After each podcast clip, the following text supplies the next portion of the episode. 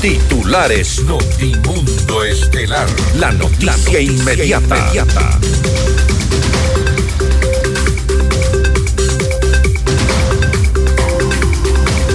La Corte Constitucional despenaliza la eutanasia en Ecuador. Paola Roldán decidirá morir con dignidad. La Comisión de Desarrollo Económico de la Asamblea recomienda al Pleno ratificarse en negar el incremento del IVA al 13%. El informe no vinculante se conocerá el viernes 9 de febrero. La Asamblea Nacional ratifique el Tratado de Libre Comercio entre Ecuador y China. El juez nacional José Swing es designado presidente encargado de la Corte Nacional de Justicia tras la renuncia de Iván Saquicela. El Departamento del Tesoro de Estados Unidos sanciona a la organización criminal Los Choneros y a su líder alias Fito.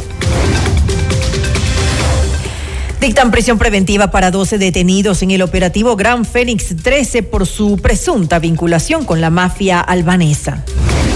En Manaví, la policía detiene a 17 presuntos terroristas, entre ellos uno de los cabecillas del grupo delictivo Los Choneros.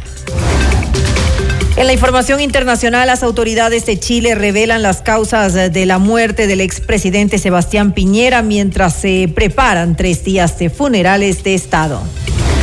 Río de Janeiro en Brasil declara estado de emergencia sanitaria ante el acelerado incremento de casos de dengue. Con el auspicio de... El destino del ahorro lo decides tú. Mutualista Pichincha. Hospital Metropolitano. Tu vida es importante para mí. Programa de información apto para todo público. FM Mundo 98.1 presenta Notimundo Estelar. Noticias, entrevistas, análisis e información inmediata. Notimundo, la mejor forma de terminar la jornada bien informado. Conducción, Fausto Yepes y María del Carmen Álvarez. Dirección de Noticias, María Fernanda Zavala. Dirección General, Cristian del Alcázar Ponce. Notimundo Estelar. Desde los estudios más modernos del país.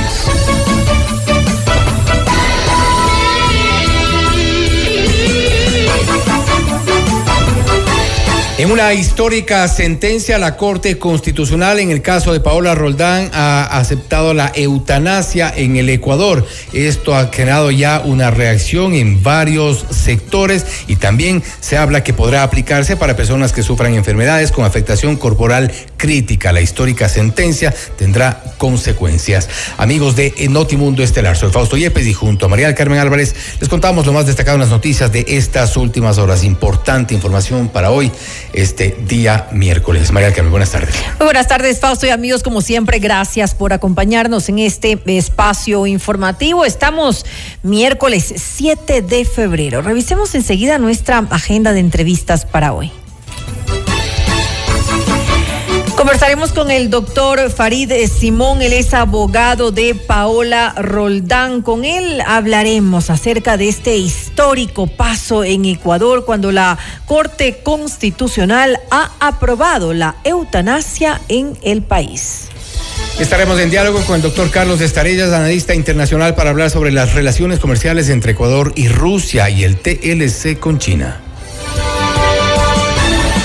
Y también conversaremos con el economista Jorge Calderón, analista económico. Con él hablaremos acerca del veto parcial del presidente Novoa a la ley para enfrentar el conflicto armado.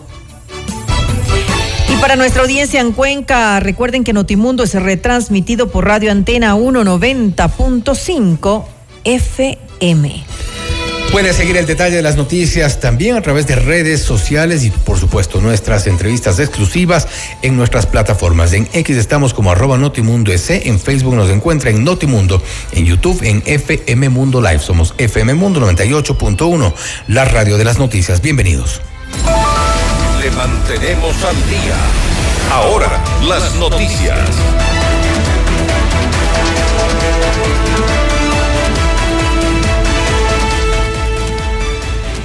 Con Con 76 votos a favor, el Pleno de la Asamblea Nacional aprobó el Tratado de Libre Comercio entre Ecuador y China, firmado en mayo del 2023. En Notimundo a la carta, el exministro de Producción, Daniel Egarda, señaló que este acuerdo mejorará el ánimo de las inversiones en el país y logrará un consenso para avanzar en la agenda de exportaciones de Ecuador frente al resto del mundo es un acuerdo que nos permitió cerrar las brechas, yo diría que lo más posible para llegar a un consenso nacional que permita avanzar en la agenda comercial, precautelando esos intereses. Prácticamente el 100% de su oferta exportable va a ingresar con arancel cero, la, mitad más o menos de inmediato y la otra mitad en un periodo de tiempo. Y por el lado de las importaciones, eh, el 77% de lo que compramos de China son materias primas, insumos, bienes de capital. Buena parte de eso tendrá arancel cero eh, desde el inicio del acuerdo, otros en un periodo adicional, pero para precautelar los sectores sensibles se establecieron exclusiones, bastantes exclusiones de 820 líneas arancelarias que cubren sectores sensibles como el sector metal mecánico, el sector de cuero eh, y calzado, el sector textil, entre otros, y plazos largos de desgrabación para otros productos como por ejemplo los automóviles. Durante la sesión en el legislativo, el asambleísta por ADN, Arturo Moreno, detalló que el acuerdo comercial ampliará la presencia de Ecuador en los mercados internacionales. Todos tenemos ya los datos. Es importante, es importante que esto se firme, porque de no hacerlo así, tendremos problemas de vivir en el ostracismo y el encierro y eso no es bueno para el país. Compañeros, no voy a cansarles dándoles datos porque sí tenemos los datos y los conocemos. Ahí están hablando del 14, del 20. Tenemos también salvaguardias que servirían y protegerían a nuestro campesino, a nuestro pequeño productor. Más, más que pensar en que si somos técnicos o no, es, pensar con sindéresis, respetar a los que están participando y llegar a un entendimiento. Por su parte, Henry Kronfle, presidente del legislativo, hizo un llamado al Parlamento para analizar a profundidad el Tratado de Libre Comercio con China. Hay que leer con detenimiento el Tratado de Libre Comercio. Les pido, por favor, léanlo bien. 71 de las exportaciones que se van a generar con este tratado de libre comercio son de las micro, pequeñas y medianas empresas, de la economía popular y solidaria y del sector artesanal. Es decir, al no aprobar el Tratado de Libre Comercio, a los primeros que vamos a afectar son los, a los más necesitados y a los más débiles de la economía nacional que dependen justamente de la apertura comercial para poder crecer y poder potencializarse. El 9 de febrero, de febrero, el Pleno de la Asamblea debatirá sobre la objeción parcial del presidente Daniel Novoa con respecto a la ley para enfrentar el conflicto armado interno. En esta, el mandatario se ratificó el incremento del IVA al 13% y dispuso que dicha tarifa será del 5% en las transferencias locales de materiales de construcción. Sobre la decisión, el presidente legislativo, Henry Kronfle, señaló que el veto es totalmente legal. Aquí más de lo que dijo. Llegó ayer el veto del presidente Obviamente el presidente tiene el derecho al veto, es un derecho del presidente. El derecho eh, el veto es legal del presidente, totalmente legal, lo incorpora sobre la moción de reducir el IVA al 5% en materiales de construcción y ahí insiste dentro de ese artículo en su eh, propuesta original, enviada originalmente. Además, para zanjar cualquier duda, desde el punto de vista jurídico y político, recibimos el día domingo como asamblea eh, una carta del presidente de la República diciendo que estaba de acuerdo y que hacía parte de la iniciativa ejecutiva, habiendo conocido preliminarmente el informe para segundo debate, las propuestas de la Asamblea Nacional. Con eso se zanja cualquier duda. ¿Cuándo se va a tratar este veto? Va a depender, señores, que salga el informe de la comisión que está en este momento sesionando, dependiendo de la hora del informe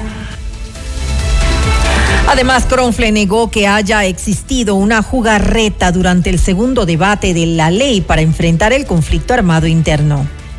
Es decir, las mociones que ingresaron era para archivar única y exclusivamente el IVA. Cuando ya se aprobó en el informe de mayoría otras cosas y ya hay una ley, porque ya está aprobada, el archivo solo se puede dar según la ley orgánica la función legislativa cuando no se aprueba la ley. No es que se puede archivar un artículo de la ley, como así tampoco no puede pasar por el Ministerio de la Ley un artículo de la ley.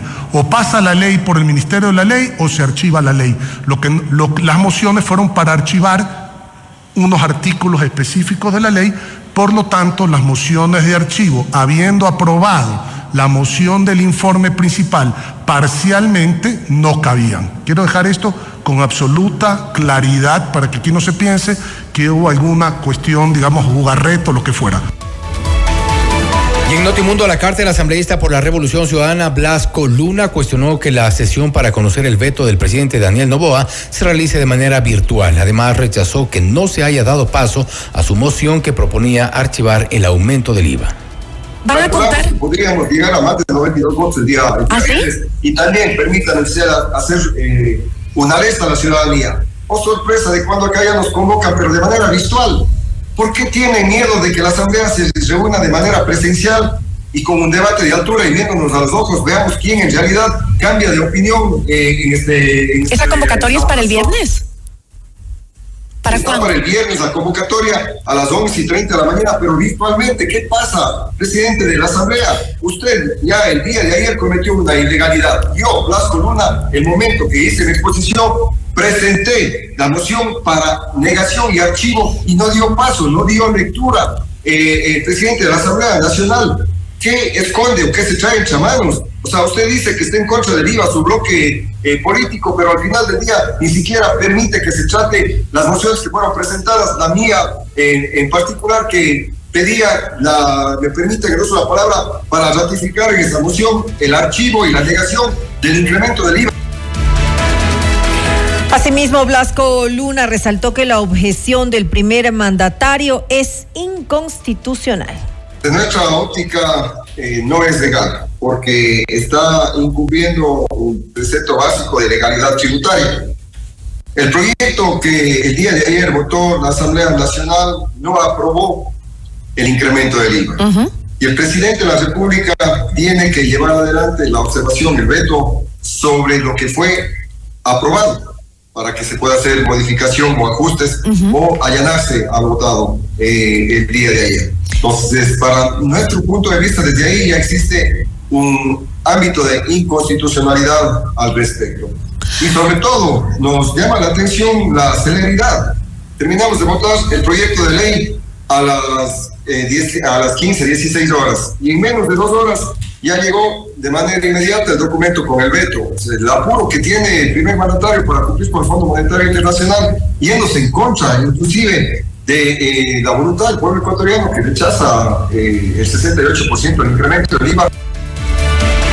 Con cinco votos a favor, la Comisión de Desarrollo Económico de la Asamblea Nacional recomendó al Pleno ratificarse en la negativa que dio el incremento del impuesto al valor agregado contemplado en el veto parcial del Ejecutivo al proyecto de ley urgente para enfrentar el conflicto armado interno, la crisis social y económica. En la sesión, el legislador por Avanza, Pedro Velasco, resaltó que la Asamblea no puede avalar situaciones que van en contra de la Constitución. Ley. Y me permito recordar, aunque resulte cansón y repetitivo el tema Aspiremos de que la Corte Constitucional en algún rato se pueda pronunciar sobre este tema. El artículo 135 expresa claramente que solo la presidenta o presidente de la República podrá presentar proyectos de ley que creen, modifiquen o suprimen impuestos, aumenten gasto público o modifiquen la división político-administrativa del país. Es decir, facultad privativa del presidente de la República, no de los legisladores. Por lo tanto, si se toman ese tipo de atribuciones, uno no puede avalar situaciones que van en contra de la Constitución. Abstención, presidente. Abstención, señorita presidenta, con cinco votos a favor, cuatro abstenciones, ha sido aprobado el informe relativo a la no objeción respecto al proyecto de ley En Notimundo al Día, Ismael Quintana, abogado constitucionalista, explicó que el veto parcial del presidente de la República pone en riesgo el proyecto de ley para enfrentar el conflicto armado interno, pues la Constitución establece que en la objeción no se pueden incluir aspectos que no fueron presentados en la propuesta inicial. Y en el veto parcial al jefe del Estado no se le ocurrió mejor cosa que insistir en el asunto del incremento del IVA, aunque incluso ya con unas variaciones que van más allá de lo que se contempló además en la propuesta original y que se debatió además, valga la redundancia, en segundo debate, que no es lo que el presidente ahora propone. Ahora el presidente propone en el texto alternativo un incremento definitivo del IVA al 13%, con la posibilidad de que él pueda manipular el, incremento sin, sin pasarse del 15% de acuerdo a la situación económica o financiera del país, es decir, violando el artículo 138 de la Constitución. ¿Por qué razón? Porque esta norma establece que cuando el presidente formula una objeción parcial a un proyecto de ley, no puede insistir o incluir en el texto de este veto parcial aspectos que no son contemplados en el proyecto que fue originalmente aprobado por la Asamblea Nacional. Usted está escuchando Notimundo. Periodismo objetivo, responsable y equitativo. Pese al veto parcial presentado por Daniel Novoa al proyecto de ley que busca aumentar el IVA al 15%, la Comisión de Desarrollo Económico resolvió recomendar al Pleno de la Asamblea ratificarse en negar el alza al impuesto al valor agregado. Esta es la entrevista de Fausto Yepes, hoy con... El contacto hasta ahora es con el economista Jorge Calderón, analista económico, para hablar sobre esta decisión del presidente de la República, este veto parcial a la, a la ley de, para enfrentar el conflicto armado interno. El presidente fue por el impuesto al valor agregado y recibió un combo de impuestos y contribuciones que ahora están siendo parte del debate. Economista, gracias por estar con nosotros. Fausto Yepes le saluda, bienvenido. No sé si podemos encender, por favor, el, el, el micrófono. Está, ahí estamos. Perfecto, ahí sí. sí. Hola, estimado Fausto. Decía, saludos a todos los oyentes de Mundo. Gracias. Tú lo señalaste, ya hay una respuesta por parte del legislativo y, y fue inmediata también eh, el, el, anuncio del presidente, ya se lo veía venir, eh, un veto parcial a lo resuelto por el legislativo, en el cual ya busca fijar el 13% de manera permanente el IVA como una alternativa para recursos. Recordemos que no solo está en juego el financiamiento a todo el combate de los grupos eh, criminales organizados, sino también ir tendiendo puentes con los organismos multilaterales, puesto que parte de las exigencias en el caso de llegar a acuerdos es justamente esa piedra de toque que en otros acuerdos no se ha podido concretar, como es buscar un mayor financiamiento a través de la recaudación de un IVA más alto. Ahora, el, cuestionamiento es principalmente normativo y es eh, a propósito de esta inclusión de algunos aspectos que no fueron presentados en esta propuesta original. El hecho de que haya solicitado el IVA en la Asamblea se incrementó estas llamadas contribuciones. Hay quienes eh, hablan incluso de otros eh, aspectos impositivos. Ya podría generar un conflicto, inclusive posibles objeciones después.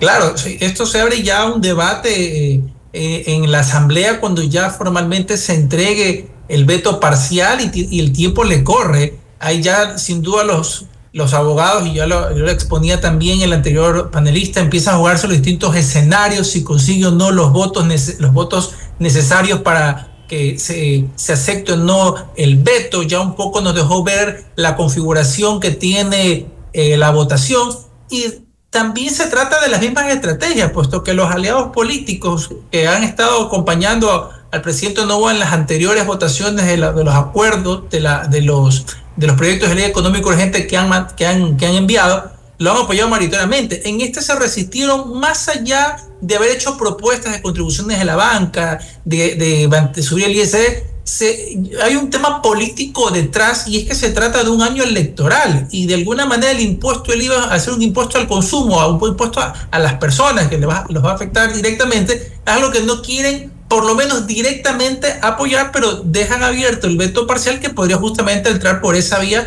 en función de los votos que se den en la Asamblea. Y es precisamente hacia allá donde apuntan, apuntan los cuestionamientos. Por ejemplo, se ha hablado de una doble intención en esta respuesta de la Asamblea Nacional y que recibió evidentemente el veto parcial en tiempo récord. Se habla de un veto flash enviado por el Ejecutivo. Y esta, eh, eh, al haber aceptado, por ejemplo, el tema de las contribuciones de la banca, por un lado, una propuesta que nació de la eh, Revolución Ciudadana y por otro lado, se ha dicho que esto estaba fríamente calculado, que er, era parte de una jugarreta, algo que ha negado Henry Kronfleck. ¿Cuál es su lectura de lo, de lo ocurrido, este juego político?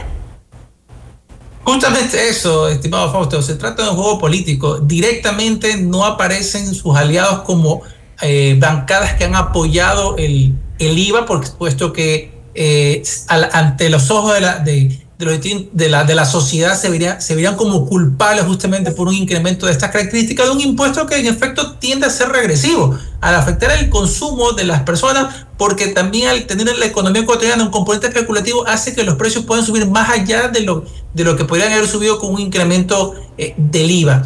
Y el entorno sin duda no era el mejor. Recordemos tres indicadores que nos dejó el 2023 en ese sentido. Primero, una deflación, una baja de los precios. ¿Qué significa esto? Sería bienvenida que los precios bajen en tanto en cuanto eh, exista, sean factores de competitividad, se reduzcan los costos, pero los precios bajaron fue porque no se vendía lo suficiente, lo que llevó al segundo aspecto. que ¿Cuál fue? una menor recaudación tributaria menor a la esperada por el gobierno nacional para el 2023 y tercero, las bajas, las revisiones a la baja del Producto Interno Bruto. Entonces, ese escenario te deja ver que no es la, eh, el, lo, más óptimo para poner un o para subir un impuesto como es el carácter del consumo. Entonces, sí, se presta al juego político, es un año electoral, directamente no van a estar involucrados eh, eh, Revolución Ciudadana y, y Social Cristianos como coautores del incremento del IVA y quedará en plena responsabilidad del presidente Novoa hacerlo, le pasará una factura, eso será en función de los resultados que tenga eh, su plan de seguridad de cara a unas elecciones que si bien ya no habla de un proceso de reelección que lo anunció cuando hizo subir a Estados Unidos, va a ser algo que estaría en función de los resultados que se brinden. Entonces, veremos si el efecto del IVA le pasa una factura negativa al presidente si es que no hay resultado. Pero sin duda, como coincido contigo, se trata de un juego político para que el presidente asuma la responsabilidad de ese incremento. Más allá de la consecuencia política que pueda tener el propio presidente de la República, Daniel Novoa, ya en, este, en el futuro eh, próximo, en el futuro inmediato, perdón, eh, más allá de esas consecuencias en el ámbito político, en el ámbito económico, ¿hay una factura, una consecuencia para la gente? Quizá este pretendido remedio será peor que la enfermedad.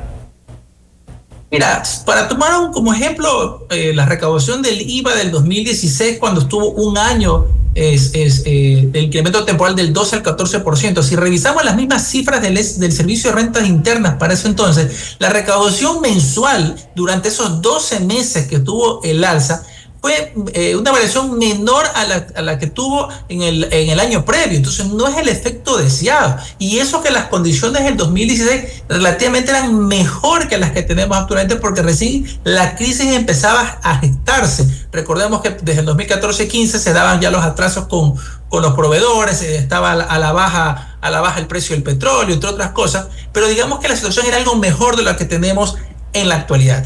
Entonces, eh, no es un resultado tan importante. Habrá que ver cuál es el efecto neto que va a tener esa medida al momento que, digamos, un escenario potencial se incremente permanentemente el IVA del 12 al 13%. Recordemos incluso cómo familias, las que podían, iban a la frontera norte, a la frontera sur, a comprar víveres, a comprar en seres eh, domésticos para poder justamente aliviarse por el costo del IVA más alto.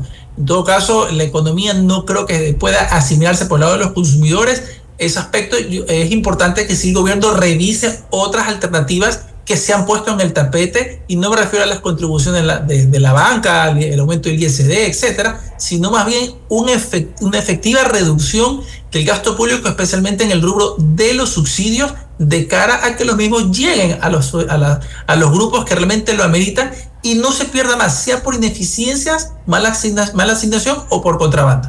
Y parte de esto que ha sido también mencionado por, por algunos analistas como una suerte de tongo entre la Asamblea Nacional y el Ejecutivo, afectado en este punto. Inicialmente el proyecto apuntaba a los consumidores con esto, el, el pretendido incremento al 15% del IVA, pero ya en lo que podría resultar de las reformas, estamos hablando de la banca, del sector de la construcción, estamos hablando de los consumidores, son ya varios sectores que están directamente como el objetivo del presidente.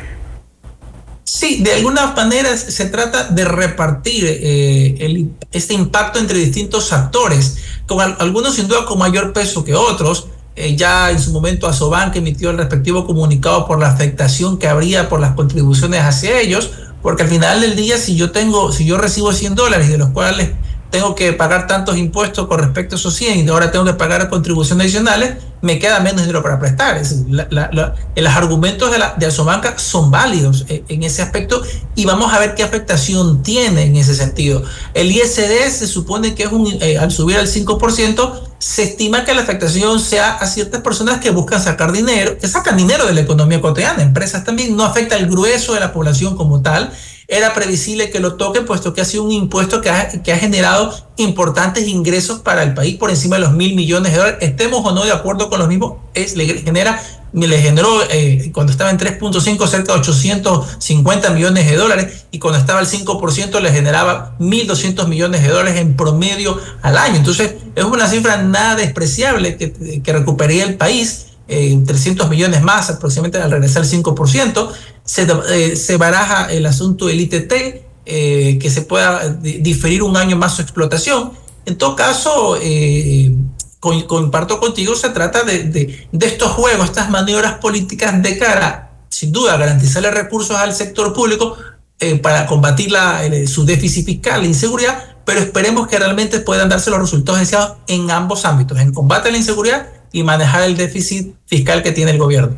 Esperemos que alguno de los objetivos al menos se cumpla y que se aclaren también estas decisiones y que no vaya a resultar en demandas de inconstitucionalidad como ya estamos acostumbrados. Ocurrió en su momento también con reformas tributarias. Eh, economista, gracias nuevamente por haber estado con nosotros. Va usted un gusto estar en el programa. Saludos. Gracias también. Ha sido el economista Jorge Calderón, analista económico, hablando sobre el veto parcial del presidente Novoa a la ley para enfrentar el conflicto armado interno. Hay algunos sectores que han sido eh, atacados, que la factura de esto la pagarán seguramente los consumidores y otros sectores productivos del país, pero esto ha coincidido el economista Calderón, que se trata de un juego político que también tendrá sus consecuencias en ese ámbito. Esto es Notimundo Estelar siempre bien informados. Objetividad y credibilidad. Notimundo Estelar. Con María del Carmen Álvarez y Fausto Yepes. Regresa enseguida. Somos tu mundo. FM Mundo. Sigue nuestra transmisión en video FM Mundo Live por YouTube, Facebook, X y en fmmundo.com. Somos FM Mundo. Comunicación 360. Inicio de publicidad. Viajar, auto, casa propia. La respuesta es simple. Cumple tus metas y sueños ahorrando con planes de ahorro de Mutualista Pichincha, como el plan de ahorro Mi Retiro, que te permite ahorrar hoy para la felicidad del mañana y participar por un viaje a las Galápagos, o el plan de ahorro Mi Vivienda, para mudarte la vida que siempre soñaste y participar por el equipamiento de tu sala, cocina y comedor. En Mutualista Pichincha, el destino del ahorro lo decides tú. Mutualista Pichincha. Porque tu lucha es la nuestra. Llegó el PEDSCAM con inteligencia artificial al Hospital Metropolitano. Gracias a su innovadora tecnología, imágenes exactas e informes confiables, tomaremos las mejores decisiones para un tratamiento óptimo del cáncer. De manera precisa, confortable y con menor exposición a la radiación. Llámanos al 1-800-H-METRO o ingresen hospitalmetropolitano.org. PEDSCAM del Hospital Metropolitano. Tu vida es importante para mí. Somos tu mundo, FM Mundo. Somos FM Mundo. Comunicación 360. Fin de publicidad. Continuamos en Notimundo Estelar con María del Carmen Álvarez y Fausto Yepes. Le mantenemos al día. Ahora, las noticias.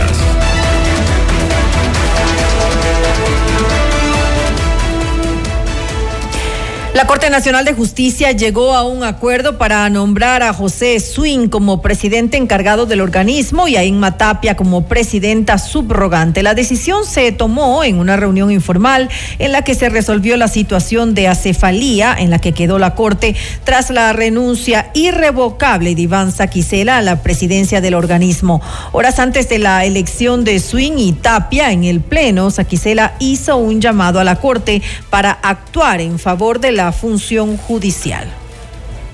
Yo creo que en derecho lo que corresponde es la prórroga. No solo porque hay el respaldo del criterio del Procurador General del Estado, que es vinculante y obligatorio para toda la administración pública, sino porque lo que ha hecho el Procurador General del Estado es sustancialmente recoger lo que está en la ley y hacer un análisis sobre esa base.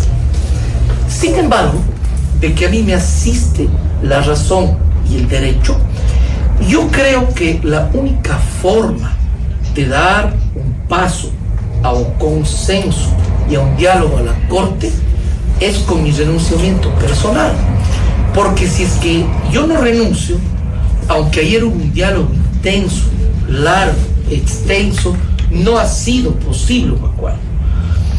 De manera tal que al yo desistir o renunciar a la presidencia de la Corte en funciones prorrogadas por imperio legal, facilita el diálogo y en definitiva ya no existe una discusión sobre la prórroga.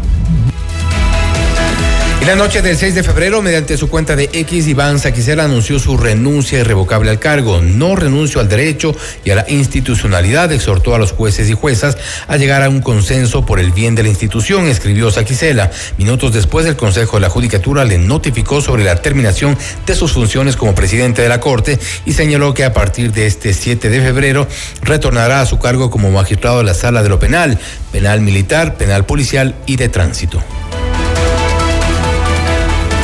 El 8 de febrero iniciará el proceso de selección de conjueces temporales de la Corte Nacional de Justicia para cubrir las vacantes de magistrados que cesaron sus funciones. De acuerdo con el cronograma, el procedimiento se realizará hasta el 28 de febrero e iniciará con la publicación de la convocatoria. A esta le sigue la postulación a través de la plataforma del Consejo de la Judicatura, la selección y revisión de requisitos de los postulantes y la designación final. Esto se da luego de que la Judicatura declarara la emergencia para llevar a cabo el proceso de selección de conjueces de la Corte. El Departamento del Tesoro de Estados Unidos sancionó a la organización criminal Los Choneros y a su líder alias Fito por haber participado en actividades o transacciones que contribuyeron al crecimiento del crimen organizado transnacional en la región. Con esto, todas las propiedades o entidades de integrantes del grupo delictivo permanecerán bloqueados. Asimismo, se prohibieron las transacciones por personas estadounidenses que involucren a bienes de dichas personas. De acuerdo con el Departamento del Tesoro, estas acciones se dan para contrarrestar la amenaza del crimen organizado organizado. Un juez ordenó prisión preventiva para 12 detenidos durante el operativo Gran Fénix 13 por su presunta vinculación con la mafia albanesa.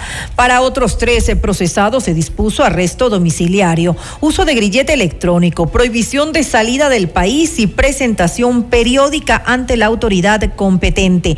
En el operativo denominado Pampa en España, las autoridades detuvieron a, tre- a 30 personas, 18 de ellos están en Ecuador. La Fiscalía inició dos investigaciones por este caso. La primera por presunta delincuencia organizada y otra por el presunto delito de lavado de activos. Asimismo, la policía detalló que más de 2.3 millones eh, de dólares y 500 mil euros fueron incautados como parte de los operativos en contra de esta estructura criminal. La policía detuvo a 17 presuntos terroristas, entre ellos a uno de los cabecillas de la banda delictiva Los Choneros en las provincias de Santa Elena y Manabí. Tras una persecución ininterrumpida, la policía logró la detención de ocho personas presuntamente involucradas en el delito de extorsión. Al momento de la intervención, los sospechosos realizaron disparos contra los uniformados y tres resultaron heridos. Entre los indicios encontrados están dos vehículos, un arma de fuego, seis cartuchos y seis terminales móviles. En otro operativo ejecutado en el cantón El Carmen, en Manabí, el bloque de seguridad capturó a nueve sujetos, entre ellos alias Lucho, uno de los cabecillas de los choneros, según informaron las Fuerzas Armadas en sus redes sociales. El bloque de seguridad, integrado por Fuerzas Armadas y Policía Nacional, integrado unidades de inteligencia militar y policial, han dado un duro golpe a la organización de los choneros en el cantón El Carmen, siendo capturado el ciudadano ecuatoriano Ferrín Loor Luis Alberto, alias Lucho, quien mantendría una estructura delictiva de aproximadamente 50 personas entre sicarios y colaboradores. Mencionado sujeto es parte de la estructura originaria de los choneros y tiene un amplio historial delictivo. Los resultados de, la operación militar es un fusil, tres eh, escopetas, dos granadas de mano tipo limón, tres pistolas y munición que al momento está siendo cuantificada. El bloque de seguridad sigue trabajando por los ecuatorianos. Los operativos para precautelar la seguridad eh, se realizarán desde las 12 horas del viernes 9 hasta las 6 horas del miércoles 14 de febrero. Así lo anunció el director de Seguridad Ciudadana y Orden Público, Freddy Goyes. El funcionario señaló que para el control de tránsito y seguridad vial se tiene previsto ejecutar registros en las principales vías de ingreso y salida de las distintas ciudades a escala nacional como les mencionaba, desde el día viernes hasta el día miércoles 6 de la mañana que estaremos a lo largo, a lo largo y ancho del país. Nuestra, eh, nuestro personal policial va a estar en cada uno de los lugares donde hay mayor afluencia de personas. Es importante eh, indicarles que vamos a estar el 100% de los policías trabajando en todo el país con un contingente de 56.700 hombres que van a estar en el diferente territorio de nuestro país. Eh, los medios logísticos, tenemos cuatro aeronaves, eh, helicópteros en diferentes lugares del país, 82 unidades móviles de atención ciudadana, 16 ambulancias, 8.406 motocicletas. El bloque de seguridad intervino en la cárcel de Los Ríos, donde ha decomisado hasta el momento 50 celulares, 6 armas blancas, 192 dosis de drogas, 115 dólares en efectivo y más objetos prohibidos. La intervención se dio como parte de un operativo de las Fuerzas Armadas para mantener el control dentro del centro penitenciario y evitar la presencia de artefactos restringidos dentro de la cárcel.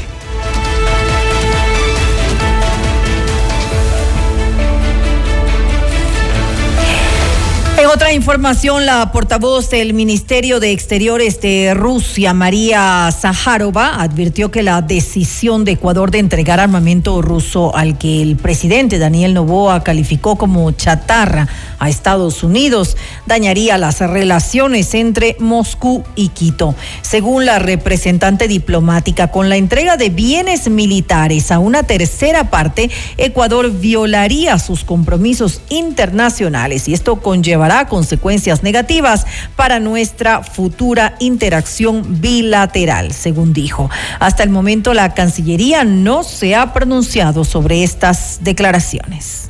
En el caso de entrega de bienes militares a una tercera parte, Ecuador violará sus compromisos internacionales y esto conllevará consecuencias negativas para nuestra futura interacción bilateral.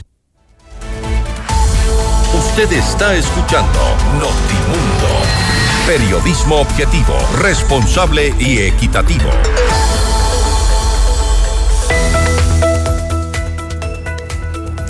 Si estando en la ciudad con tus amigos la pasas increíble, ¿te imaginas si se van todos de viaje? Este San Valentín con Mall El Jardín puedes ganar cuatro pasajes para que viajes con tus amigos al destino que elijan. Con Copa Airlines, acumula 50 dólares en facturas y participa.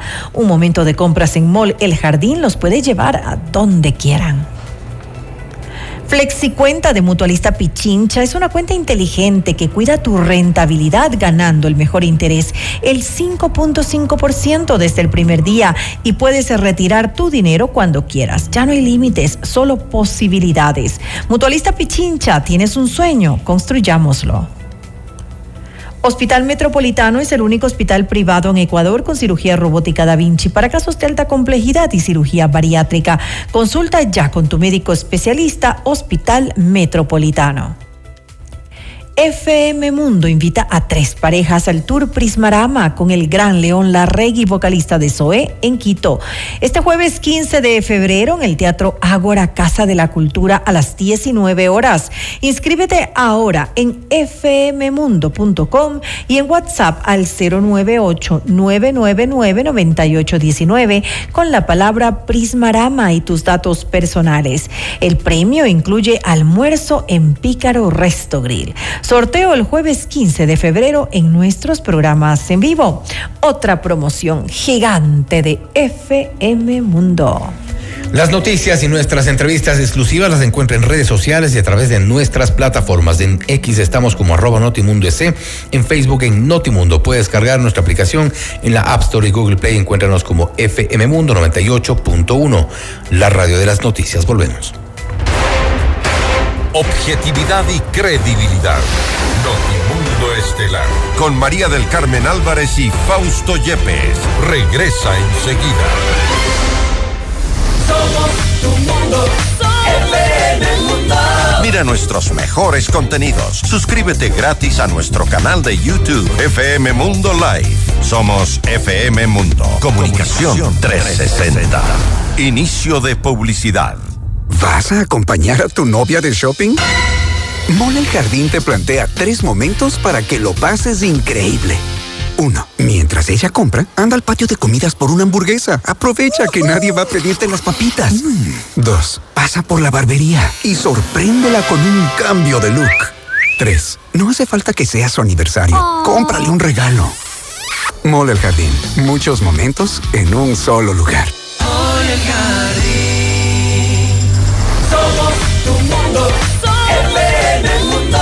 Somos FM Mundo. Comunicación 360. Fin de publicidad. Continuamos en Notimundo Estelar con María del Carmen Álvarez y Fausto Yepes. Y ahora, en Notimundo, nos enlazamos con CNN en Español Radio. Las, noticias, más importantes de lo que sucede en el mundo. Enseguida les presentamos lo más destacado de la información internacional con nuestra cadena aliada CNN en español.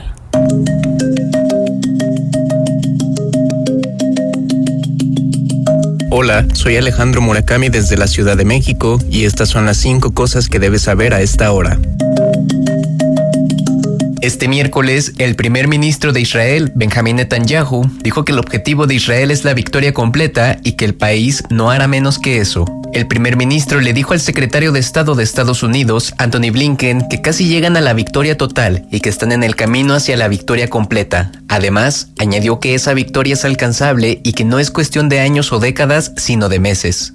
En una conferencia de prensa posterior, Blinken dijo que Israel no debía perder de vista lo que llamó nuestra común humanidad, subrayando, según sus palabras, que la abrumadora mayoría de la gente de Gaza no tenía nada que ver con los ataques del 7 de octubre y que las familias en Gaza cuya sobrevivencia depende de la entrega de ayuda, y cito, son iguales que nuestras familias. Los israelíes, afirmó Blinken, fueron deshumanizados de la manera más horrorosa el 7 de octubre, mientras los rehenes han sido deshumanizados cada día desde entonces, pero advirtió, eso no puede ser una licencia para deshumanizar a otros. Mientras tanto, la agencia de noticias palestina WAFA informó que el presidente del gobierno autónomo palestino, Mahmoud Abbas, enfatizó la necesidad de una solución de dos estados y reiteró que, como Gaza es una parte integral del Estado palestino, no es posible aceptar o abordar los planes de las autoridades de ocupación para separarla o cortar cualquier centímetro de su territorio, ya que caería bajo la responsabilidad del Estado de Palestina y su administración. Los republicanos del Senado de Estados Unidos bloquearon este miércoles el acuerdo bipartidista de inmigración que incluye puntos de seguridad fronteriza y el paquete de ayuda exterior para Ucrania e Israel, en una votación clave que se dio en medio de un torrente de ataques al proyecto por parte del expresidente Donald Trump y los principales republicanos de la Cámara de Representantes. La votación quedó 49 a 50. La fallida votación de procedimientos sobre el acuerdo equivale a una sorprendente reprimenda por parte de los republicanos del Senado a una propuesta que habría promulgado medidas fronterizas restrictivas y que elaboró, en parte, uno de sus propios miembros, Langford de Oklahoma, uno de los senadores más conservadores. El abogado de Juan Carlos El Tigre Bonilla, ex jefe de la Policía Nacional de Honduras, confirmó a CNN que su cliente se declaró culpable este martes de un cargo relacionado con narcotráfico en una corte federal de Nueva York. De acuerdo con el Departamento de Justicia de Estados Unidos, Bonilla formaba parte de un caso que involucra al expresidente de Honduras, Juan Orlando Hernández, y que incluye acusaciones de conspiración para importar cocaína a Estados Unidos, conspiración para poseer armas de fuego y dispositivos destructivos y posesión de ese tipo de armamento. Su abogado añadió que el ex jefe policial optó por ser juzgado por separado y presentó una declaración de culpabilidad por el delito de conspiración para importar cocaína al país. Un frente frío, inusualmente fuerte, azotó este martes la costa norte de Cuba, con olas blancas que inundaron las calles, causando cortes de energía dispersos y llenando a la capital, La Habana, de basura y ramas caídas. Las ráfagas alcanzaron los 100 kilómetros por hora en las zonas occidentales de la isla, mientras los fuertes vientos avanzaban hacia el sur desde Florida, donde se registraron condiciones similares a principios de esta semana. Los residentes de La Habana se refugiaron durante la noche mientras luces intermitentes iluminaban la ciudad, pero salieron lentamente a las calles este martes por la mañana, abrigados con chaquetas y sombreros, mientras las temperaturas caían hasta los 12 grados Celsius, una temperatura inusualmente fría para Cuba. Según científicos y urbanistas, La Habana es especialmente vulnerable a la subida del nivel del mar y al fortalecimiento de las tormentas causadas por el cambio climático de origen humano. Usted está escuchando Notimundo. Periodismo objetivo, responsable y equitativo. Cinco meses después de la demanda presentada por Paola Roldán, quien padece esclerosis lateral amiotrófica y busca una muerte digna, la Corte Constitucional aprobó la despenalización de la eutanasia en Ecuador. La noticia requiere profundidad. En Notimundo están los protagonistas de la noticia. Hacemos contacto hasta ahora con el doctor Farid Simón, abogado de Paola Roldán, para hablar sobre este histórico paso en nuestro país. La Corte Constitucional ha aprobado la eutanasia en el país y esto sobre el caso de Paola Roldán. Doctor Simón, gracias por estar con nosotros. Fausto Yepes le saluda, bienvenido. Buenas tardes, Fausto. Muchas gracias por la entrevista. Y, doctor, ¿qué es lo que eh, vamos a, a, a entender de aquí en adelante sobre la eutanasia en el país? ¿Qué se ha ganado? Eh, bueno, primero, usted sabe que la demanda la presentamos en nombre de, de alguien, de una persona, Paola uh -huh. Roldán, y siempre desde el primer momento, a pesar de que buscamos, Paola buscaba que esta acción sea el de, para que las personas tengan el derecho a acceder a la eutanasia, se trató mucho de ella, ¿no es cierto? Entonces estamos conmovidos un poco porque ella está conmovida. Entonces hay una parte muy humana y después hay una parte jurídica que tiene que ver con el derecho reconocido. Lo que ha hecho la Corte es declarar la constitucionalidad condicionada del artículo 144 del COIP. Hay que recordar, el 144 del COIP es el, el, el tipo penal, tiene un tipo penal que es el homicidio que castiga la que privar la vida a una persona de 10 a 13 años con sanción de 10 a 13 años. Y ahora hay una segunda parte de ese artículo para que el artículo sea eh, leído correctamente, donde dice que los médicos que practiquen eutanasia activa por pedido del paciente o de los familiares cuando no lo pueden hacer, que estas personas que hagan el pedido tengan enfermedades graves e incurables o lesiones graves e incurables que provoque profundo eh, o dolor físico o dolor intenso, no serán sancionadas penalmente. Entonces, desde el día de hoy, en la legislación ecuatoriana, existe una causa de excusa o justificación, como se llama técnicamente, por lo que para los médicos que ayuden a practicar la eutanasia, activa, además es muy clara la, la Corte, no serán sancionados penalmente. Esto abre varias discusiones desde la perspectiva jurídica, ¿no es cierto? Eh, la Corte es muy clara en las condiciones. O sea, la Corte es muy clara en que dice esto es un tratamiento médico, solo puede ser eh, practicado por médicos, solamente cuando hay eh, consentimiento libre, inequívoco e informado. Directo, dice la Corte hace esta distinción entre los dos tipos de consentimiento, el directo del paciente o el de los familiares cuando no lo puede hacer y las condiciones de las enfermedades. Esto es básicamente lo que la Corte acaba de hacer con siete votos a favor, dos en contra y un voto concurrente. Es importante la decisión y también eh, hacer hincapié sobre las condiciones que deben cumplirse para poder eh, ejecutar, dar este paso. Y, es un poco para que nos entiendan todos nuestros oyentes de estas condiciones de las que habla, por ejemplo, de que eh, tenga que ser primero evidentemente el consentimiento, que tenga que ser un médico. ¿Habrá médicos eh, que tengan este tipo de, digamos, no sé si licencia para, para, para este tipo de práctica. Y cómo, cómo, cómo opera eso, porque tampoco esto podría darse también a varias interpretaciones, incluso a varias posibles ilegalidades después. Es posible siempre legalidad, no, no, no creo que producto de la norma en tal cual, o sea, usted sabe que, que el que la posibilidad de incumplimiento de las normas es amplio y en el país. Sin embargo, la sentencia es bien clara, es un médico, un profesional de la salud. Es la primera condición, ¿no es cierto? No es, no es cualquiera. Después es producto de una enfermedad o una lesión.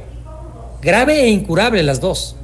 En los dos casos o irreversible, dice la lesión, ¿no es cierto? Ya es una condición específica sobre la situación de salud de una persona que provoque profundos sufrimientos no es cualquiera, además dice lesión corporal, ¿no? Por cierto, o sea, ahí hay, porque eh, siempre había una discusión, yo, yo le prefiero, prefiero leerle la parte de la norma, que, la parte de la sentencia que dice, el médico que ejecute la conducta tipificada en el artículo 144 del COIP, en el supuesto en que una persona, expresando su consentimiento inequívoco, libre e informado, o a través de su representante cuando no puede expresarlo, solicite acceder a un procedimiento de eutanasia activa por el padecimiento de sufrimiento intenso proveniente de una lesión necesariamente de carácter corporal, grave e irreversible o una enfermedad que sea grave e incurable.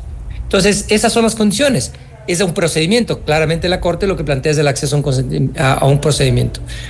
Los médicos tienen derecho, de acuerdo a la sentencia, y aquí son las varias cosas que uno puede decir de la sentencia, ¿no es cierto? La sentencia dice que es de cumplimiento inmediato. Sin embargo, también añade el hecho de que el cumplimiento inmediato está asociado a dos, eh, eh, algunas cosas en el futuro, ¿no es cierto? El Ministerio de Salud Pública tiene dos meses para emitir un protocolo. Se entiende que es un protocolo porque es un tratamiento médico, que es como un tratamiento médico, cualquier otro tratamiento que se, da. Después, el defensor del pueblo tiene seis meses a partir de la sentencia para presentar un proyecto de ley que regule, por ejemplo, elementos como el tema de la objeción de conciencia y de parte de los médicos. Y después, la Asamblea Nacional tiene un año para tratar el proyecto de ley a partir de que el defensor del pueblo presente el proyecto, con los parámetros que la Corte ha determinado. Algunas cosas importantes de la decisión de la Corte, fíjese que, es, que, es, que es relevante decirlo. La Corte dice que este reconocimiento tiene que ver con el derecho a una vida digna. Y dice que la vida desde la perspectiva de la subsistencia no tiene límites y que no puede ser limitado, pero que la vida tiene otro elemento que tiene que ver con la dignidad y unas condiciones mínimas de dignidad. Y eso asocia al derecho a la libertad personal y la autonomía, a la posibilidad de que las personas tomen decisiones sobre su salud y su vida y hace alguna reflexión respecto a la eutanasia pasiva, respecto al tema de los tratamientos paliativos. Y, como le digo, hay algunas cosas súper relevantes, ¿no es cierto? Eh, la Corte ha sido digamos, amplia la, decisión y claro, estamos eh, en un momento distinto en el país. Ahora, en, este momento, lo que, lo que preocupa en principio, creo yo, es esta aplicación inmediata, porque si es que se establecen estos otros plazos, tanto para la Defensoría del Pueblo, la Asamblea Nacional, por ejemplo, creo que esto podría dilatarse, digamos, la, la, decisión de Paola. Hay dos, hay tres párrafos al menos, y, yo, creo que es lo mejor oírle a la propia corte, ¿no es cierto? Porque en ocasiones uno tiene la, la tendencia a interpretar. Fíjese el artículo, el, el párrafo 104 de la sentencia lo que dice. De conformidad con los artículos 440 de la Constitución y 162 de la Ley Orgánica de Garantías Jurisdiccionales, la presente sentencia tendrá efectos inmediatos, de modo que no se podrá sancionar a quienes ejecuten la conducta penal tipificada en el artículo 144 del COIP cuando el sujeto pasivo es quien solicita por sí mismo o a través de un su representante morir por padecimiento intenso producto de una lesión corporal grave e irreversible o de una enfermedad grave incurable. Sin perjuicio de esto, o sea, fíjese que hace una salvedad, sin perjuicio de lo anterior, se ordena al Ministerio de Salud Pública que hasta la expresión de la ley, en ejercicio de sus competencias, expida el correspondiente reglamento. Es decir, no podría, no, no, necesitaría, de acuerdo a ese párrafo que nos acaba de leer, no necesitaría, Paola, esperar estos plazos, esperar la, la, en los protocolos del Ministerio de Salud, la decisión de la Asamblea, este tipo de, de esperas, al menos en este caso, eh, no, no serían necesarias, escuchando al menos la parte textual. Le, eh, Fausto, le leo otra para que usted vea cómo, cómo se complementa eso. Dice, en la parte final del párrafo 107. Según la Ley Orgánica de Garantías Jurisdiccionales, cuando se acepta una acción de este tipo, sus efectos generalmente se aplican hacia el futuro. No obstante, en el caso in, eh, eh, examine, o sea, en el caso que estamos viendo, los efectos serán inmediatos. De modo que desde su notificación, la disposición jurídica impugnada se aplicará en las condiciones establecidas por el fallo. Y después del siguiente párrafo, lo que dice, en cuanto a la petición del accionante de que esta Corte ordene la práctica eutanásica que ella solicita, no cabe un pronunciamiento sobre el particular en mérito a la naturaleza de esa acción de control abstracto que únicamente se limita al artículo 144. En consecuencia, dice, el ejercicio de tal pretensión corresponde a las competencias médicas en los términos analizados en la presente sentencia, sin que esas intervenciones puedan ser objeto de un reproche jurídico, bien sea civil, penal o administrativo. Entonces, digo, la Corte, estoy leyéndole a la corte. Así es. No es, no es mi opinión. Claro, no es una interpretación, sino la parte eh, textual de la sentencia y creo que es importante también eh, tomar. Ahora, eh, ustedes han logrado, entiendo, y, algo se, han pronunciado, y gran parte del equipo de abogados que han acompañado, otros que han, que han respaldado la posición de Paola Rotán, han logrado conversar con ella. Paola, ah, estuvimos en una rueda de prensa hace un momento y Paola habló eh, primero cuando nos contaron que la sentencia ya había sido, ya estaba lista la sentencia el día de hoy, no, nos enteramos nosotros después de la notificación de la Corte en los medios públicos, o sea, nos enteramos al, a la par de los demás, digamos así. Y Paola se enteró, como los demás, de la sentencia y del contenido de la sentencia por la información que mandó la Corte. Y Farid, vamos a escuchar, perdón que le interrumpa, vamos a, escuchar este momento parte de esta intervención y enseguida lo comentamos. Vamos a escuchar lo que dijo Paola. Que, que recibo esta noticia muy conmovida y con alivio. Hubieron días en los que pensé que nunca iba a escuchar el resultado de esta demanda. Así que hoy ha sido un momento muy especial para mí. Recibí la noticia y enseguida tuve la llamada de varias personas que han estado conmigo necesitando, que requiriendo este proceso de la eutanasia. Para ellos también.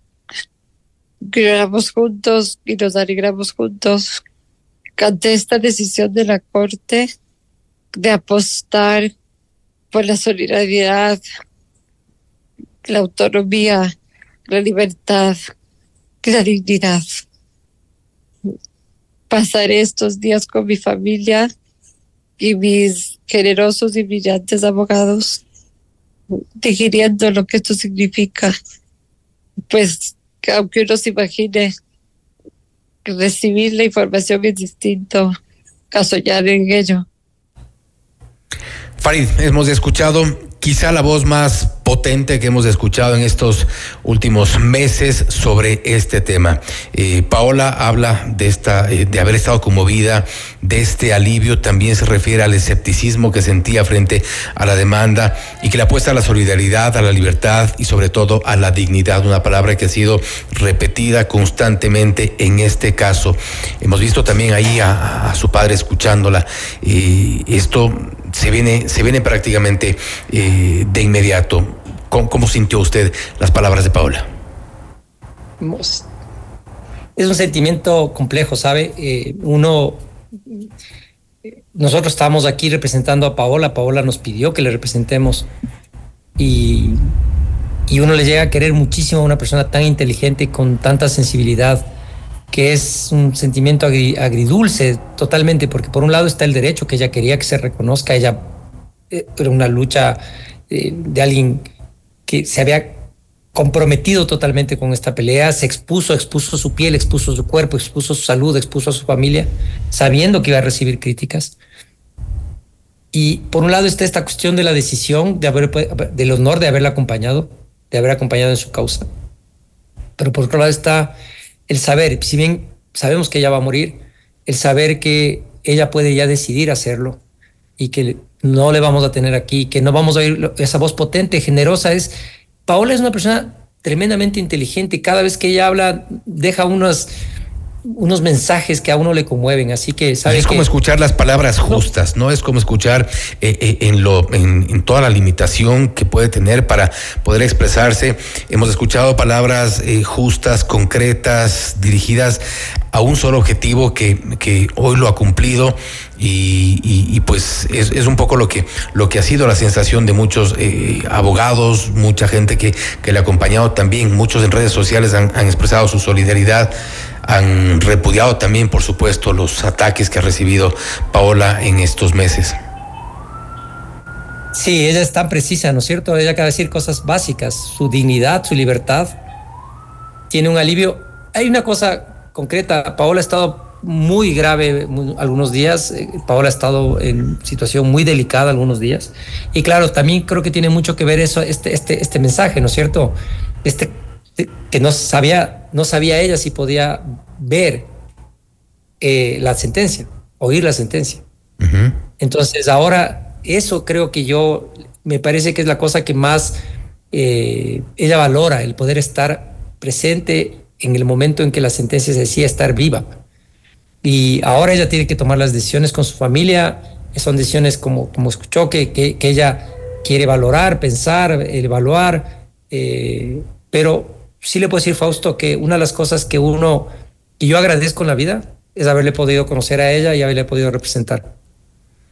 Y ella también, o sea, dentro de todo, ese escepticismo que tenía de poder llegar a conocer la sentencia, ser parte de esta, ahora saberse protagonista de esta sentencia, de esta, de esta, eh, de este paso histórico como se, se lo ha catalogado en nuestro país. Y algo que creo que es importante también eh, analizarlo quizá no podría venir una acción, una, un freno a esta decisión de la Corte Constitucional.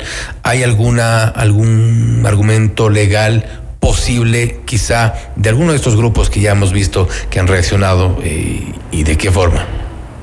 La naturaleza de las sentencias de la Corte es que son inapelables. En realidad, o sea, la, naturaleza de la sentencia es que no tiene. La, la Corte Constitucional es un órgano de cierre en el debate democrático y jurídico en el Ecuador no existe ninguna otra instancia ni ningún otro nivel que uno pueda dirigir, dirigirse contra la decisión de la Corte. Ahora, nosotros eh, sabemos que en estos casos todo es posible, digamos. En este país, sobre todo, todo es posible. Sí, y jurídicamente eh, no hay más que hacer. Eh, fíjese, la Corte, a pesar, a pesar de todo, la Corte vota tiene siete votos tenemos dos votos en contra que ya sabíamos, esperábamos, creo que ninguno de nosotros ni ningún eh, observador externo respecto a la Corte tenía una duda de quiénes iban a ser los votos en contra. Eh, todos sabíamos, me parece que esto está claro. Es un derecho que tienen las juezas a expresar, las dos juezas que se pusieron a expresar su opinión y expresar sus puntos de vista. Pero en este momento, más allá de lo que puede pensar cualquier movimiento, cualquier organización, cualquier grupo de personas, respetable su punto de vista, respetable su posición, eh, la decisión está tomada y la Corte ha reconocido el derecho de las personas a acceder a la eutanasia activa en ciertas condiciones y eso es un paso histórico importante. Ahora, no obliga a nadie. Nuevamente volvemos a este tema porque muchos de los mensajes que uno lee son porque nos quieren imponer, porque nos quieren eh, eh, eh, colocar en una mensajes totalmente y evidentemente desde el desconocimiento. La lo que dice es las personas que quieren decidir, las personas que no quieren decidir no lo hacen. Si una persona quiere acceder a cuidados paliativos, accede a cuidados paliativos. Si una persona quiere tener acceso a la eutanasia activa, tendrá acceso a la eutanasia activa. Y lo otro importante, en ningún caso esta sentencia eh, ha desconocido la libertad que tienen las personas para ejercer objeción de conciencia, porque la, la sentencia es bien clara. Dice, declaramos esto sin perjuicio del derecho que tienen los médicos a objetar por su derecho a objeción de conciencia el no hacerlo y que la persona pueda tener asistencia de otro médico. Entonces, es una, expresión de un país democrático, un país que tiene una libertad de pensamiento, conciencia y religión, que respeta la decisión de cada persona a, recibir los tratamientos que, que, requiere. Entonces, Fausto es un buen día, un buen día para los derechos. Como, como Paola dijo, es, o, o las notas han dicho, es un mejor día. Porque de alguna manera, en este caos que tiene el país, esta cosa desordenada, en esta cosa de que a veces sentimos poca esperanza en muchos temas, el que se haya reconocido la libertad no, no, la eutanasia en sí mismo, porque bueno, esa era la reivindicación, pero es el derecho de las personas a decidir. Es muy importante. Y es muy importante también, voy a cerrar la entrevista con las palabras que ha mencionado Paola en esta intervención corta pero contundente como habíamos mencionado. Todo esto de la eutanasia, esta decisión, esta sentencia de la Corte Constitucional se refiere más que nada a la solidaridad, la libertad y sobre todo la dignidad. Farid, nuevamente, gracias por haber estado con nosotros. Creo que es un tema para debatir largo y muy seguramente vamos a tener nuevos espacios para hablar más sobre este tema. Farid, nuevamente gracias. Muchas gracias, Fausto. Gracias la oportunidad. Gracias. Ha sido el doctor Farid Simón, abogado de Paula Roldán, hablando sobre este histórico fallo en nuestro país. La Corte Constitucional ha aprobado la eutanasia en el país. Hemos escuchado también las palabras fuertes, la voz potente de Paola Roldán cuando ha dicho que en medio del escepticismo que sentía de no poder eh, llegar a ver esta sentencia, llegar a conocer sobre esta sentencia, esta vez ha ganado su apuesta por la solidaridad, sobre la, por la libertad y sobre todo por la dignidad. Esto es Notimundo Estelar, siempre bien informados. Usted está escuchando Notimundo. Periodismo objetivo, responsable y equitativo.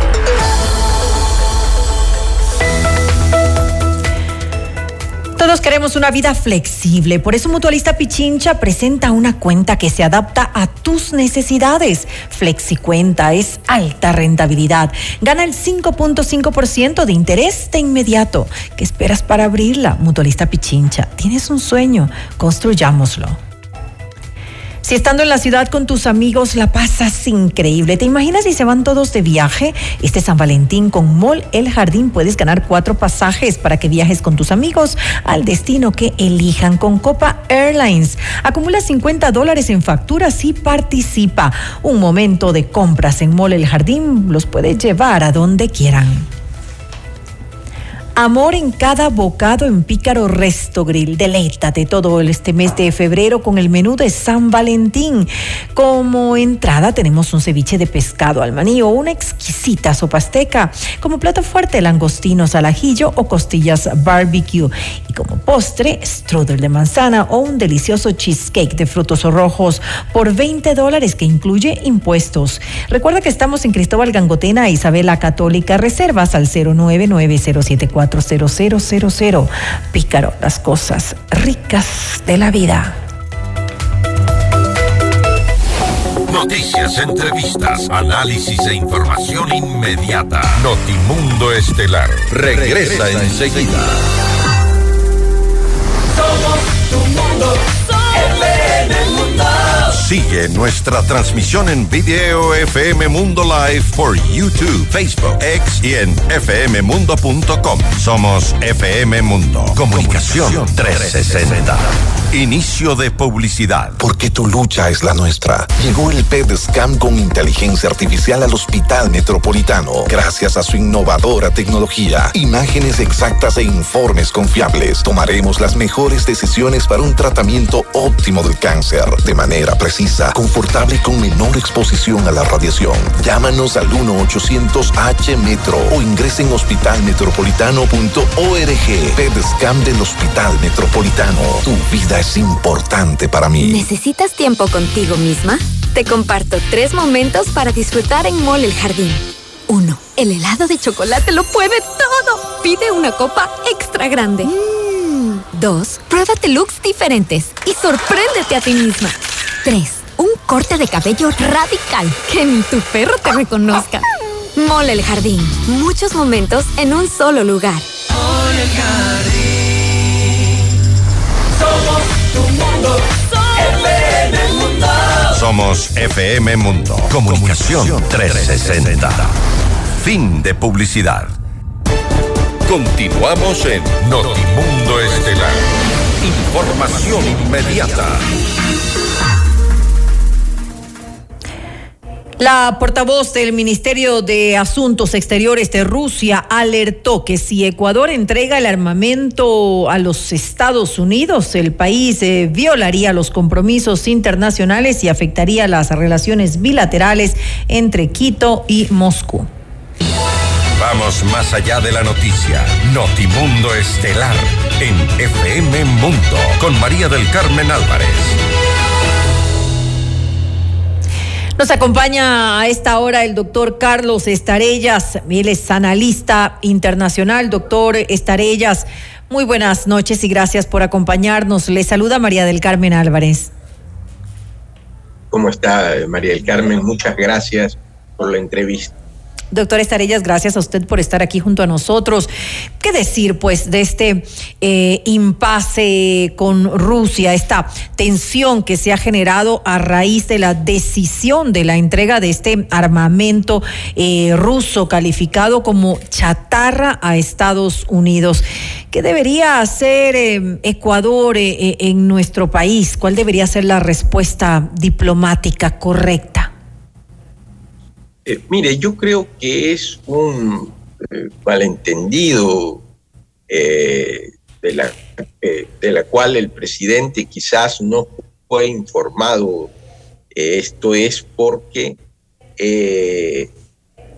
Rusia a varios países de gobiernos de izquierda, en la época en que estaba el señor Correa en el Ecuador, le vendió armamento ruso. Y dicen, yo no he leído, que en esos convenios, en esos contratos, se disponía que ese armamento no podía pasar a terceros estados.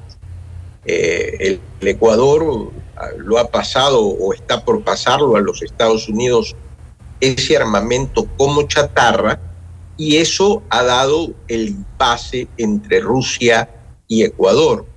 Eh, Rusia ha optado por tomar una medida en derecho internacional, se conoce con el nombre como medio coactivo, que hay varias, y la que ha tomado Rusia es la represalia, eh, a ponerle impedimento al banano ecuatoriano. Entonces es urgente que el Ecuador, a través de la negociación directa, del diálogo, a través del- de la diplomacia, eh, logre eh, conversar con el gobierno ruso para que desista de este medio coactivo que le va a causar mucho daño al país y al banano ecuatoriano. Usted lo dijo hace eh, eh, pocos momentos, eh, Rusia ha, ha, tomado pues decisiones que tienen afectaciones comerciales, no solamente para el banano, sino también para el clavel ecuatoriano, al cual pues de alguna manera se ha, se ha dado ya una restricción total para este tipo de flor que, se exporta hacia ese destino. ¿Usted ve factible en realidad que Rusia vaya a retroceder en estas retaliaciones eh, comerciales, eh, simplemente dialogando o tal vez eh, lo que se espera es que Ecuador de, marcha atrás, que, que desistan entregar ese armamento calificado como chatarra a Estados Unidos? Lo ideal sería que desista, pero tengo entendido que ya ha comenzado a entregarlo, por lo menos esa es la información que yo tengo. Entonces, ante ello, lo urgente es una negociación directa a través de los medios diplomáticos, ¿no? Eh, a esto puede ayudar, María del Carmen, que Rusia también está en una posición complicada porque está en una guerra con Ucrania y también ha recibido medidas coactivas en contra de ese gobierno, en contra de Rusia por parte de Estados. Unidos y de la Unión Europea.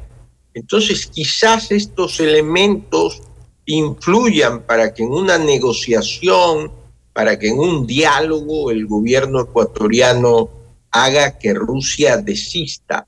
Lo que sí es lamentable, María del Carmen, es que estemos metidos en un problema innecesario porque el Ecuador de por sí ya tiene graves problemas como es enfrentar una guerra con el narcoterrorismo. Ahora, con relación a, las aseveraciones pues que ha hecho la, portavoz del Ministerio de Exteriores de Rusia, María Zaharova, eh, advirtiendo que lo que usted decía, que, no se deben entregar bienes militares a una tercera parte, y la respuesta que dio el presidente Novoa acerca de que sí, efectivamente no se deben entregar eh, armamento, bienes militares, pero en este caso se trata de Eh, hay quienes consideran que, no fueron eh, muy eh, acertadas las expresiones utilizadas por el presidente. Yo creo que el presidente hace una gran labor en la lucha contra el narcoterrorismo, pero quizás debe de estar mejor asesorado en asuntos internacionales. Ya no es el primer desliz ya, ya lo tuvimos con relación a Venezuela. Entonces, eh, ojalá.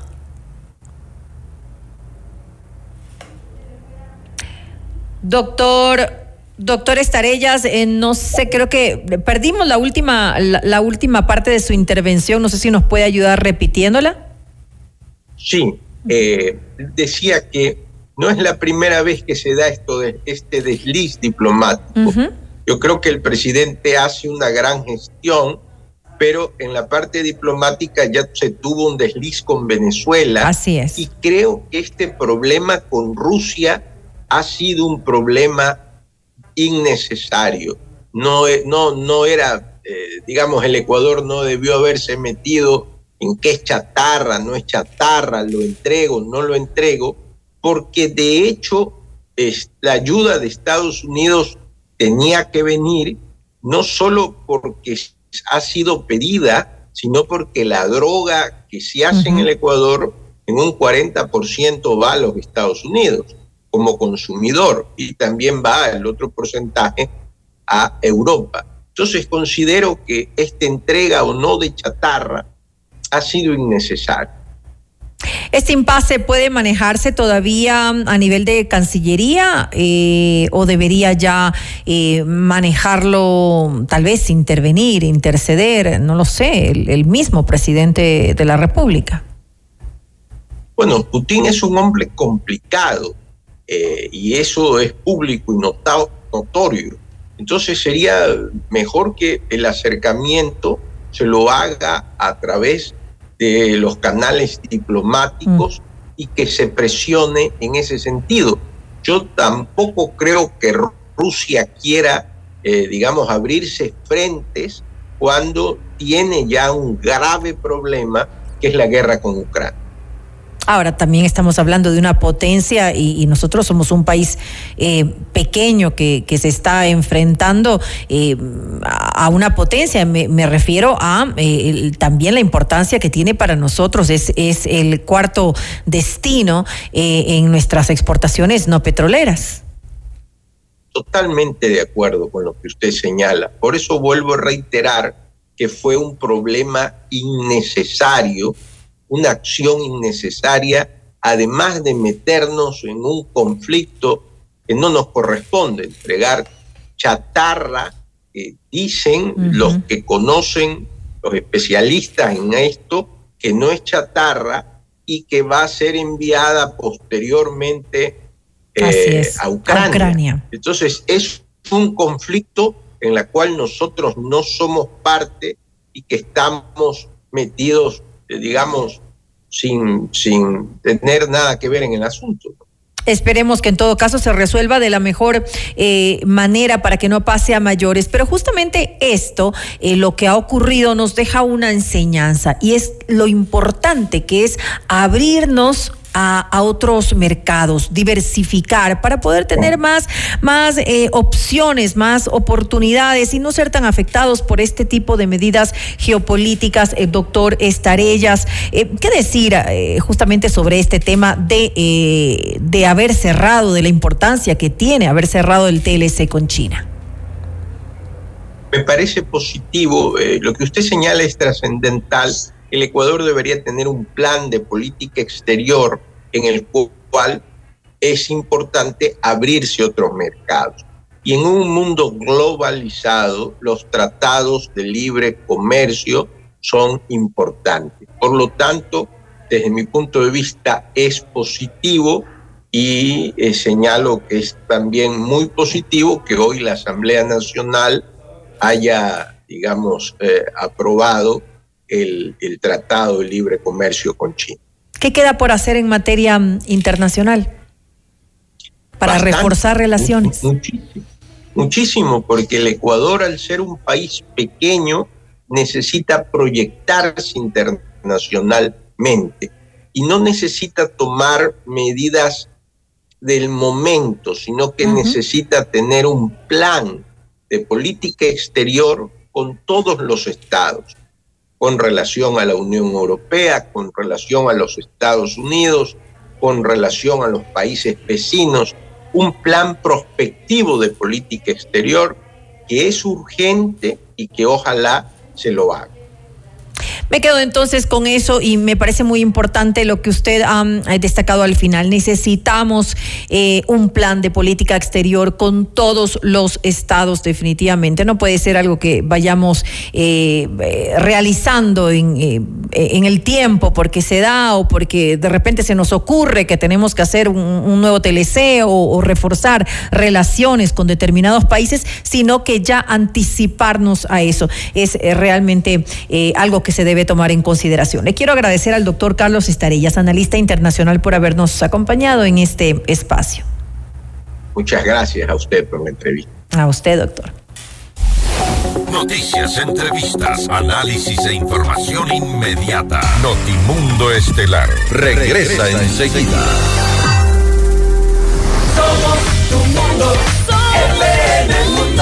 Mira nuestros mejores contenidos. Suscríbete gratis a nuestro canal de YouTube FM Mundo Live. Somos FM Mundo. Comunicación 360. Inicio de publicidad. Viajar, auto, casa propia.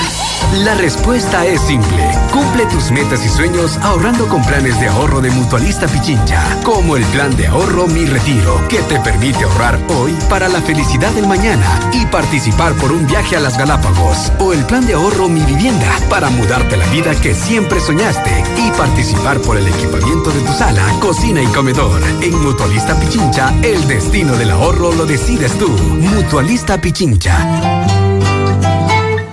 ¿Vas a acompañar a tu novia de shopping? Mole el Jardín te plantea tres momentos para que lo pases increíble.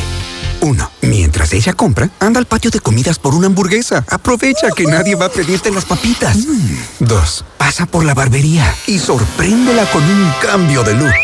Tres, no hace falta que sea su aniversario. Cómprale un regalo. Mole el Jardín, muchos momentos en un solo lugar. Mole el Jardín. Somos FM Mundo. Comunicación 360. Fin de publicidad. Continuamos en Notimundo Estelar con María del Carmen Álvarez y Fausto Yepes. Le mantenemos al día. Ahora, las noticias.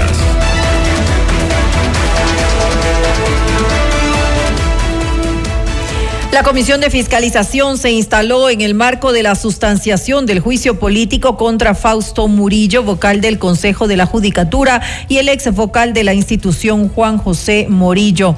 En la sesión, el asambleísta por el Partido Social Cristiano, Carlos Vera, detalló las causas por las que se debe llevar a cabo el proceso.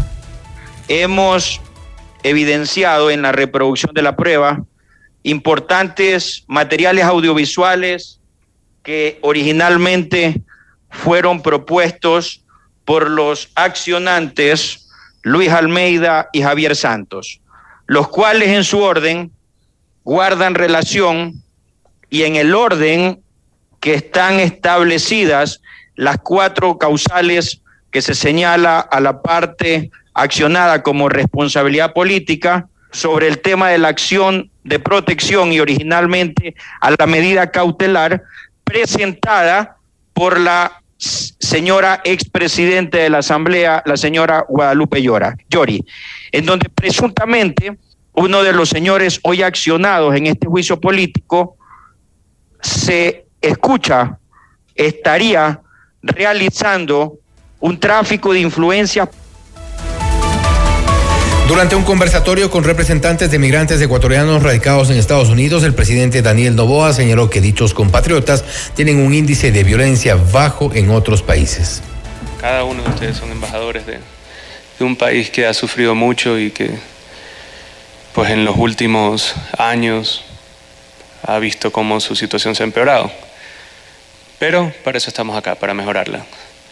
Y lo tenemos que hacer en conjunto con nuestros hermanos migrantes, tenemos que hacerlo todos los ecuatorianos, estemos en territorio ecuatoriano o estemos fuera de él.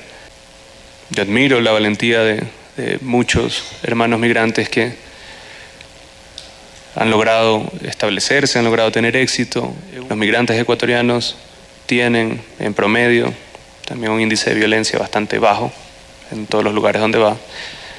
Y son migrantes pacíficos y trabajadores. Eh, queremos seguir manteniendo eso, queremos seguir teniendo las relaciones abiertas con los Estados Unidos, con Europa y con todas las naciones. Por su parte, la canciller Gabriela Sommerfield se refirió al estatus de protección temporal para ecuatorianos no regularizados en Estados Unidos y señaló que la última decisión para gozar de este beneficio le corresponde al gobierno del país norteamericano. Eh, el, anuncio que se dio de la solicitud eh, para la obtención de este régimen especial TPS para nuestros hermanos ecuatorianos que no están regularizados en los Estados Unidos, entendiendo y no sobreofertando, porque no podemos ofrecer como país, sino que entendiendo que hay una ventana de oportunidad dada la difícil situación que vivimos, lamentablemente esa es la realidad, para poder acceder a este instrumento y que quienes no tienen un permiso de trabajo puedan utilizar esta herramienta para acceder a un trabajo mientras dure la, temporalidad este, de esta herramienta. El gobierno ecuatoriano ha hecho la solicitud, pero depende del gobierno americano. Y el presidente Daniel Novoa designó a Roberto Isurieta como representante de Ecuador en los actos fúnebres del expresidente de Chile, Sebastián Piñera, el 8 y 9 de febrero. A través del decreto 156, el mandatario señaló que los viáticos y gastos del viaje serán cubiertos por la Secretaría de Comunicación. En otra información, Danilo Carrera, cuñado del expresidente Guillermo Lazo, señaló que volverá a demandar al periodista Anderson Boscán por ataques y difamaciones.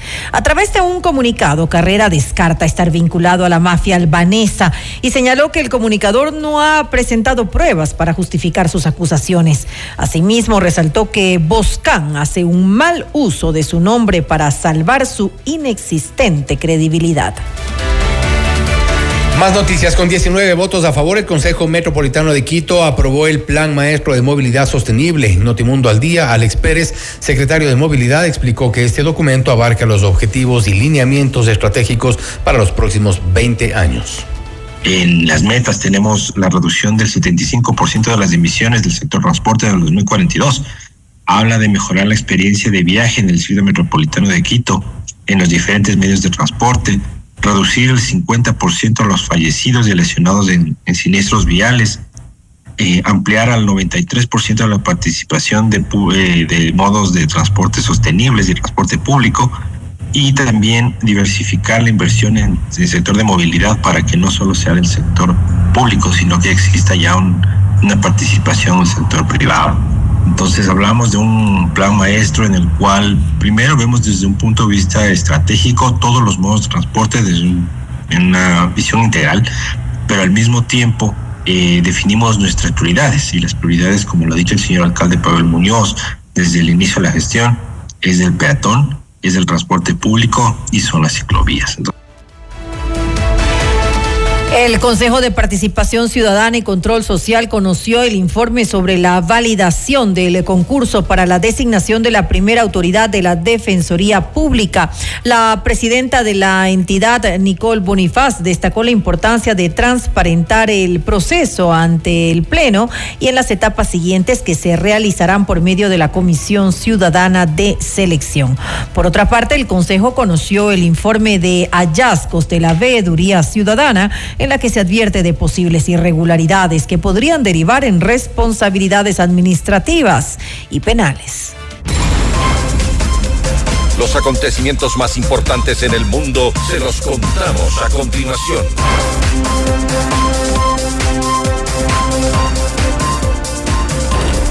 Con todos los honores de Estado rodeado de su familia y de cánticos de agradecimiento por parte de ciudadanos, inició el funeral del expresidente de Chile, Sebastián Piñera, quien falleció el pasado martes 6 de febrero tras un accidente aéreo en Lago Ranco. Sus restos serán velados en el Congreso Nacional hasta este viernes y posteriormente será enterrado en el cementerio Parque del Recuerdo.